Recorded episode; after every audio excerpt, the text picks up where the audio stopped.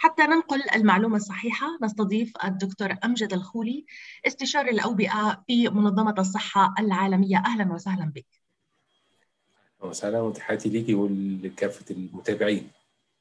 دكتور أمجد منظمة الصحة العالمية قالت أن أوميكرون يحتوي على عدد غير مسبوق من الطفرات المفاجئة وبعضها مثير للقلق بسبب تأثيره المحتمل على مسار الجائحة. هل يمكن أن توضح لنا هذه النقطة في البداية أعتقد منذ بداية الجائحة إحنا قربنا من نهاية العام الثاني اللي بدء الجائحة وبنشهد بعض التحورات التي يقوم بها الفيروس. الفيروس كجزء من عائلة الفيروسات في تحول بشكل مستمر.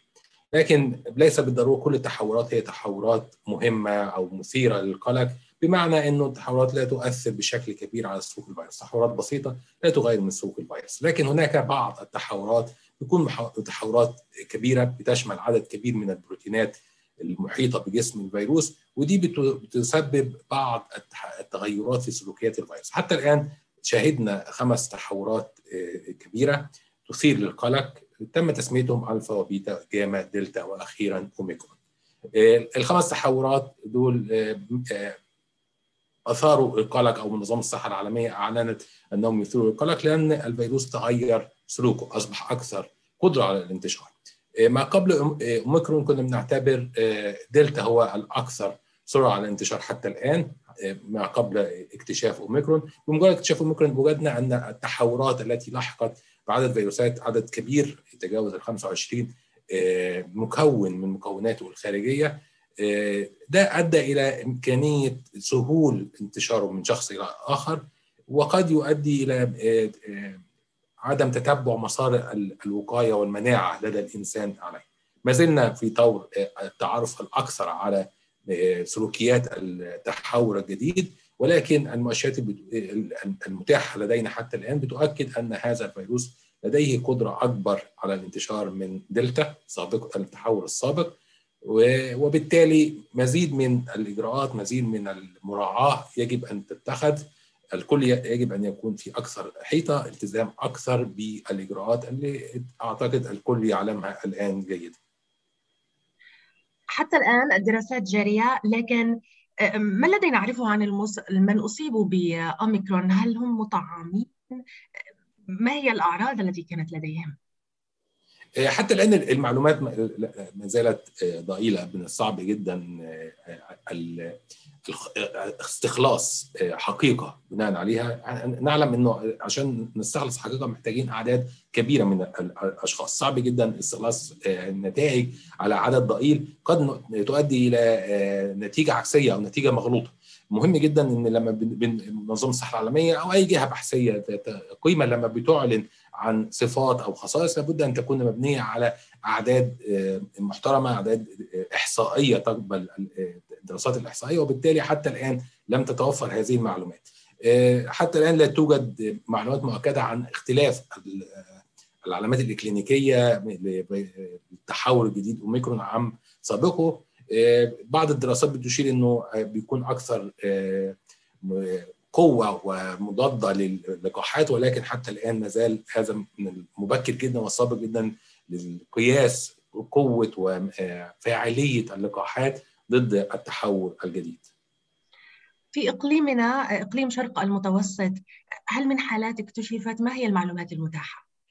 حتى الآن لا لم تعلن أي دولة من دول إقليم شرق المتوسط عن وجود حالات ولابد إن إحنا نؤكد إن معظم دول الأقليم لديها قدرة مخبرية على اكتشاف هذه التحورات.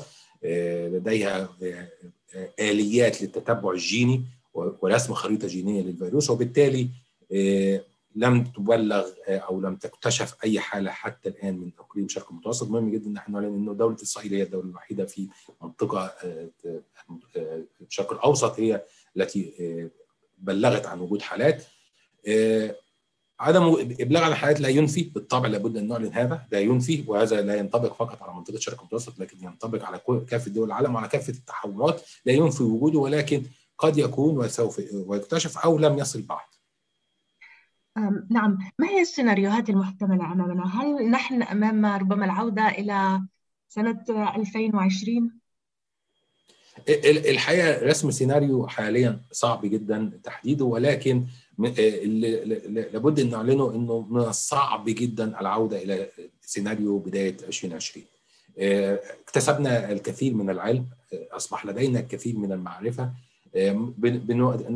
متأكدين بنسبة عالية جدا أن اللقاحات فعالة قد تختلف درجة فعاليتها بدرجة أو بأخرى ولكن ستكون فعالة طبقا طبعا للمعلومات العلمية والدراسات العلمية للقاحات فبالتالي متوقع أن تكون ما زال لها درجة فعالية كبيرة ضد التحور الجديد. وبالتالي لا لسه من الصعب جدا العودة إلى مربع صفر أو عودة ما واجهناه في بداية الجائحة.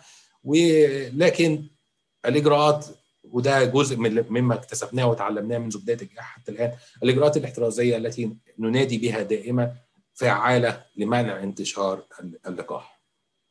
عفوا لمنع انتشار الفيروس أو التحور الجديد نعم. جنوب أفريقيا وبوتسوانا بالطبع أبلغتا عن هذا المتحور الجديد لكن يعني كيف يقدر العلماء انتشار هذا الفيروس هل ينتشر قبل اكتشافه؟ يعني كم من المدة مضى عليه بيننا قبل أن تعلن عنه الدول حسب تقدير العلماء؟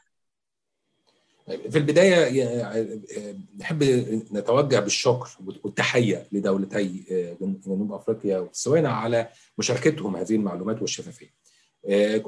كما ذكرنا في أكثر من مناسبة في الأيام الأخيرة أن الاكتشاف تم في يوم 23 نوفمبر وتم مشاركة البيانات يوم 24 نوفمبر مع منظمة الصحة العالمية يعني في أقل من أسبوع تقريبا كان العالم كله يدري عن هذا التحور الجديد كان معظم دول العالم اتخذت إجراءات احترازية لمواجهة هذا التحور وبالتالي لابد من توجيه التحية وتثبيت ان المفتاح الأساسي لمجابهه هذا الفيروس وتحوراته هو مشاركة المعلومات والشفافية.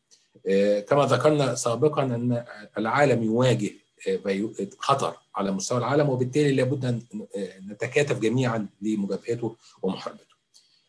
الفترة السابقة قبل اكتشافه الحقيقة صعب جدا تحديدها ولكن اللي نقدر نقوله أنها ليست فترة كبيرة قد تكون عدة أيام أو أسابيع على أقصى أقصى تقدير مرة أخرى لوجود القدرة المخبرية في معظم دول العالم لاكتشاف أي تحورات للفيروس وبالتالي من الصعب جدا ان القول أنه له فترة زمنية تمتد لشهور ولكن في في الغالب هو هي عدة أيام قد تمتد إلى عدة أسابيع قليلة وإلا تم كان تم اكتشافه في أي دولة من دول العالم.